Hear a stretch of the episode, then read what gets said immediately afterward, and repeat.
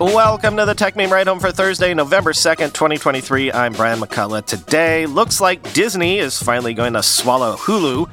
One more time, we're going to take a look at the AI regulation debate, this time noting that governments are regulating tech ahead of time for the first time in a while. You also might want to tip your DoorDasher ahead of time. And can I coin a term? Arizona is becoming the Silicon Mesa. Here's what you missed today in the world of tech. A long standing digital media saga looks like it's coming to a conclusion.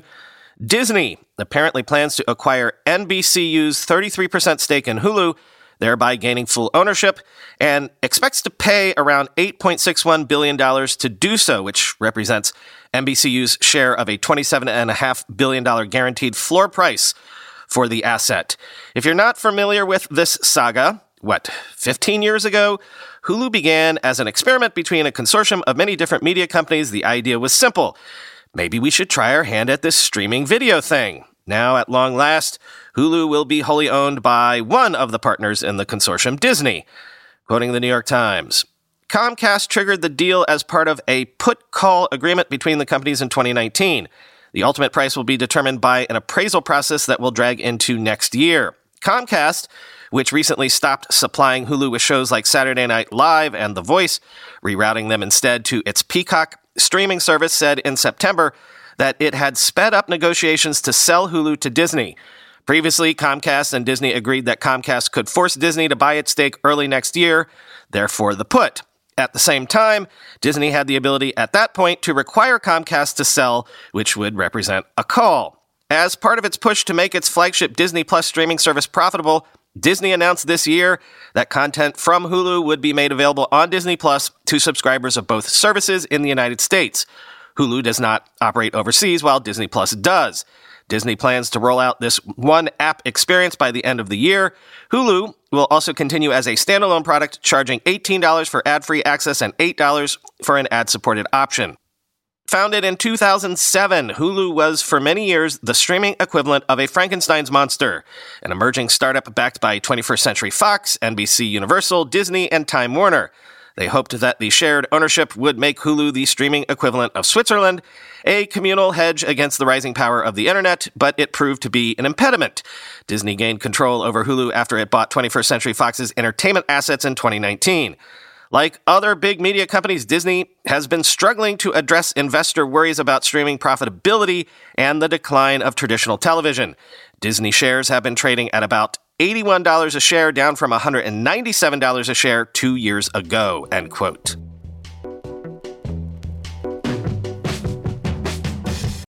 More rules for artificial intelligence. The Office of Management and Budget has released draft rules that require U.S. federal agencies to monitor AI in healthcare, law enforcement, and housing for potential harms against citizens.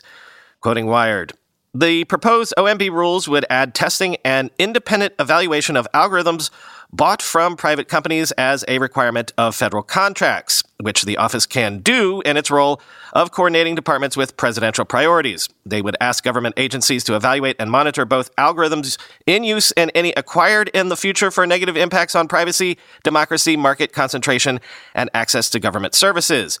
The draft memo would require testing and evaluation of algorithms to be done by people with no direct involvement in a system's development and encourage external red teaming tests of generative AI models. It also instructs the leaders of federal agencies to explore ways they can use generative AI, such as OpenAI's ChatGPT, quote, without imposing undue risk. President Biden's AI executive order requires the OMB to provide its guidance to federal agencies in the next five months. The office is inviting public comment on the draft policy until December 5th, end quote. So, I'm interested in all these draft rule regimes for many different reasons, but one that I haven't spoken about yet is the idea that this is governments rushing to regulate tech ahead of time. This is new. For basically 30 years, Western countries have essentially been hands off in terms of regulation of new technology. The idea was you wouldn't want to stifle innovation in its cradle, lest you harm potentially economic expanding new ideas and job creation. With this AI stuff, we can clearly see that that is no longer the default position for a lot of governments. Again, I present this without comment. I simply want to note the change in posture because it could affect the entire tech industry at large. But I do want to return for a third day in a row to the whole debate about regulatory capture with AI because Ben Thompson has weighed in at Stratechery.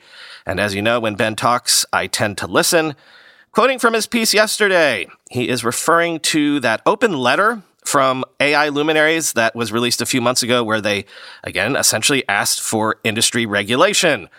Quote, there are 30 signatories from OpenAI, including the aforementioned CEO Sam Altman. There are 15 signatories from Anthropic, including CEO Dario Amodei. There are seven signatories from Microsoft, including CTO Kevin Scott. There are 81 signatories from Google, including Google DeepMind CEO Demis Hassabis. There are none from Apple or Amazon, and two low level employees from Meta.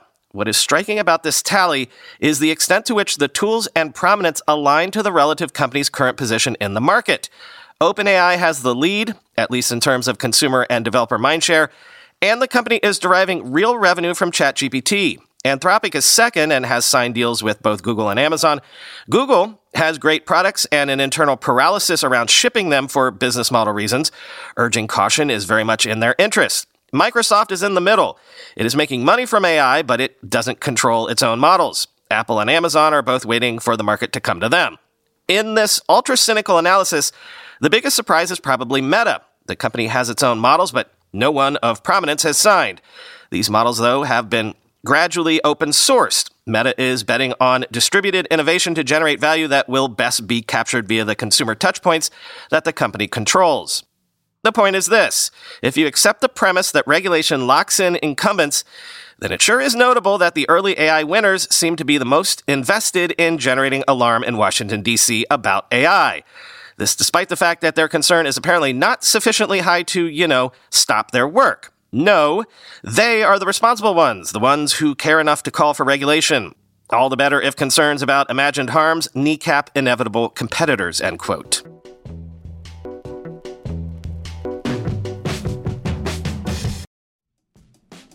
Recently, the world learned the power of artificial intelligence, a technology cybersecurity leaders have been leveraging for years. Now, as AI expands and evolves, those same security leaders are left wondering where humans fit into the next generation of AI empowered security tools and solutions. Arctic Wolf, the industry leader in managed security operations, seeks to answer this question in their newly published report, The Human AI Partnership. Access the insights of over 800 cybersecurity decision makers in North America and the United Kingdom to better understand how organizations are weighing the benefits and risks of deploying AI tools. Uncover the biggest obstacles to turning AI and human engineers into a formidable team. Discover why the near term benefits of large language models are being upended by a crucial flaw in the technology and learn what the rise of AI tools mean for human practitioners moving forward. Get your copy today at arcticwolf.com slash techmeme. That's arcticwolf.com slash techmeme.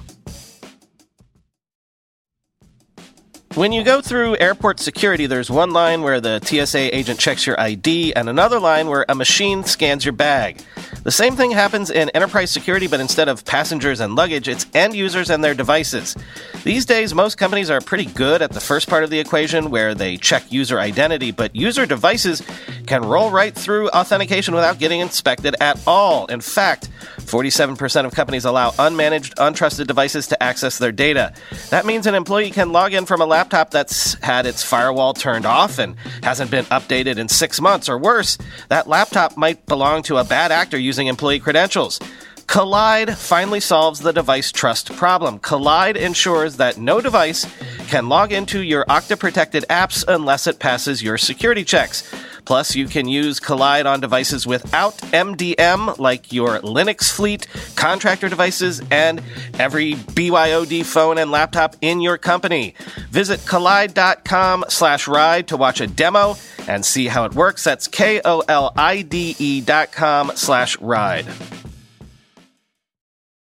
So the next time you order from DoorDash, if you don't put a tip in ahead of time, you might hear about it from the DoorDash app itself. That's because they're testing a prompt warning customers that orders with no tip, again, ahead of time, may take longer to get delivered since drivers choose which orders to accept.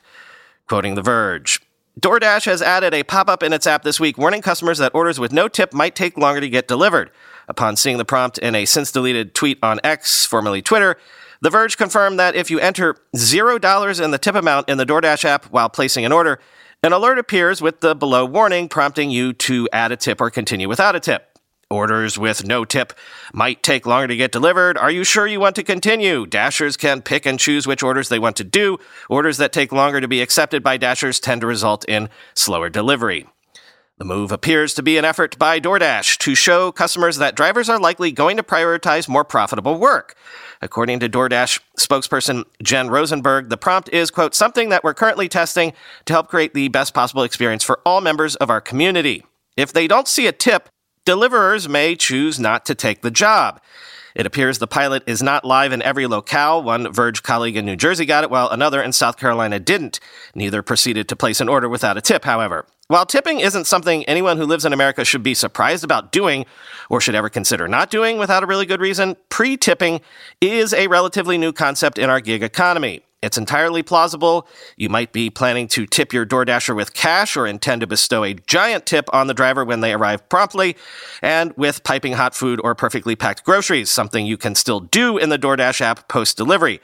The driver preference for pre tipped orders may be linked to DoorDash's somewhat convoluted courier payment method, which was reworked following revelations that DoorDash was not giving drivers the full amount of customer tips. In 2019, DoorDash restructured its payments to drop the controversial tipped wage method and pay a base rate with 100% of tips going to drivers. The knock on effect of this, however, makes orders without tips less appealing to drivers. According to the New York Times, the way DoorDash's payment structure previously worked was that if a driver got a guaranteed base rate of 685 for an order, but the customer tipped $3, the driver would still get 685. Now it seems that an order without a tip will show at that base rate, which DoorDash says ranges from $2 to $10, quote, depending on the estimated time, distance, and desirability of the order. The difference is that the driver gets to keep all of any tip given, but without knowing they are getting one, you can see why they'd pick a $6 order where the customer included a $4 tip over a $2 order and the hope that the customer plans to tip. A person claiming to be a former DoorDash driver posted on X that he often passed up offers where no tip was included, as those with tips had more of a guarantee for his time. Quote, if you want to wait an extra one to two hours to get your food, then don't add an extra dollar or two, is his advice. End quote.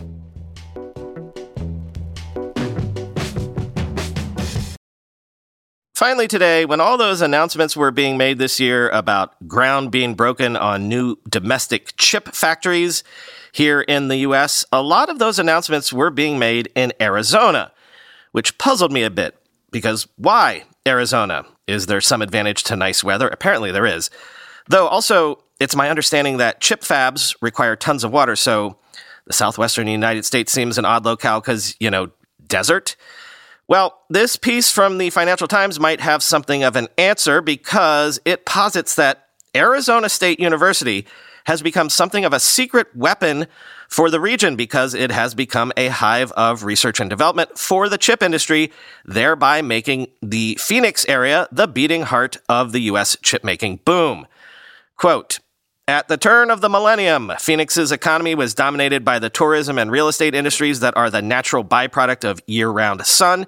The region's largest university reflected that stance. Arizona State had earned a reputation as a, quote, party school where students paid more attention to their tans and a highly ranked football team than academics.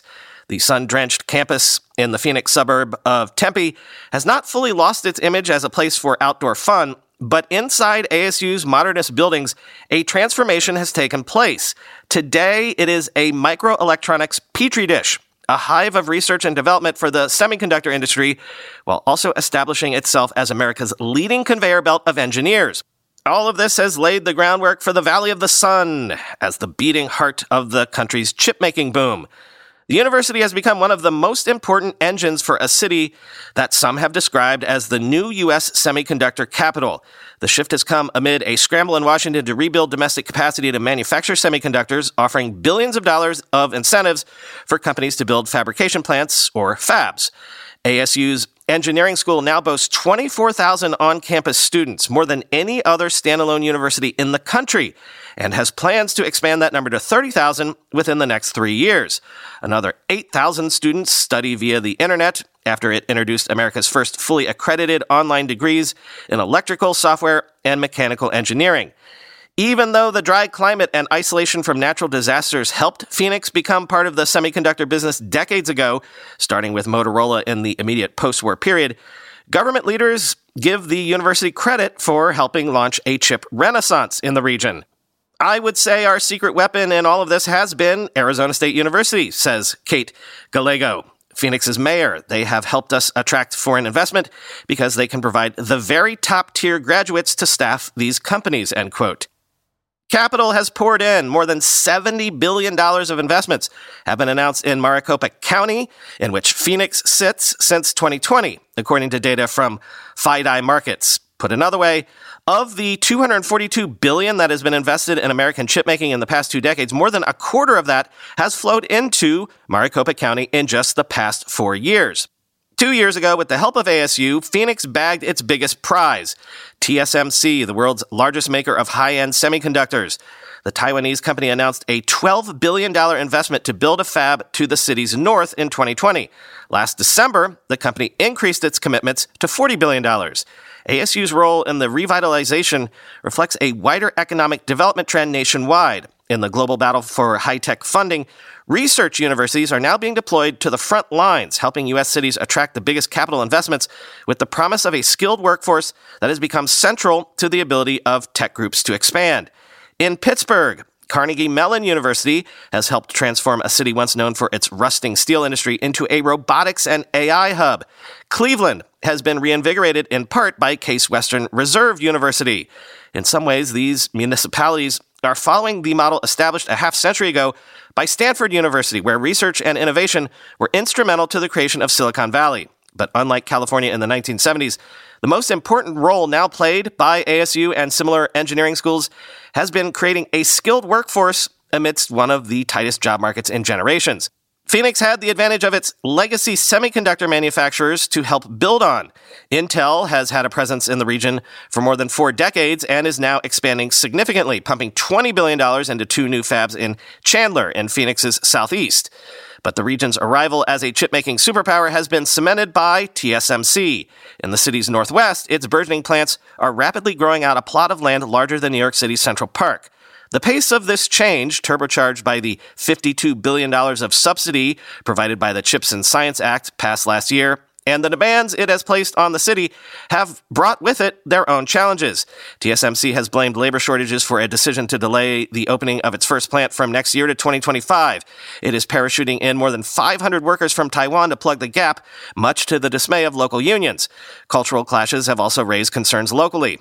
ASU is collaborating with chipmakers by adapting curriculums, developing new research initiatives, and further expanding its engineering department.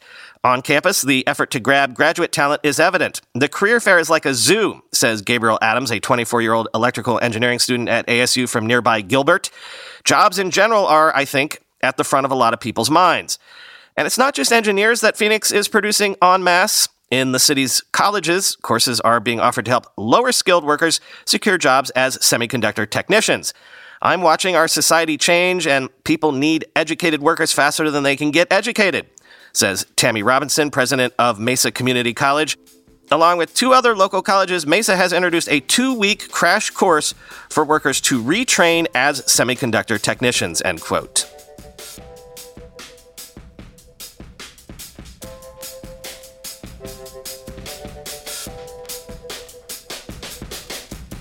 Nothing for you today. Talk to you tomorrow.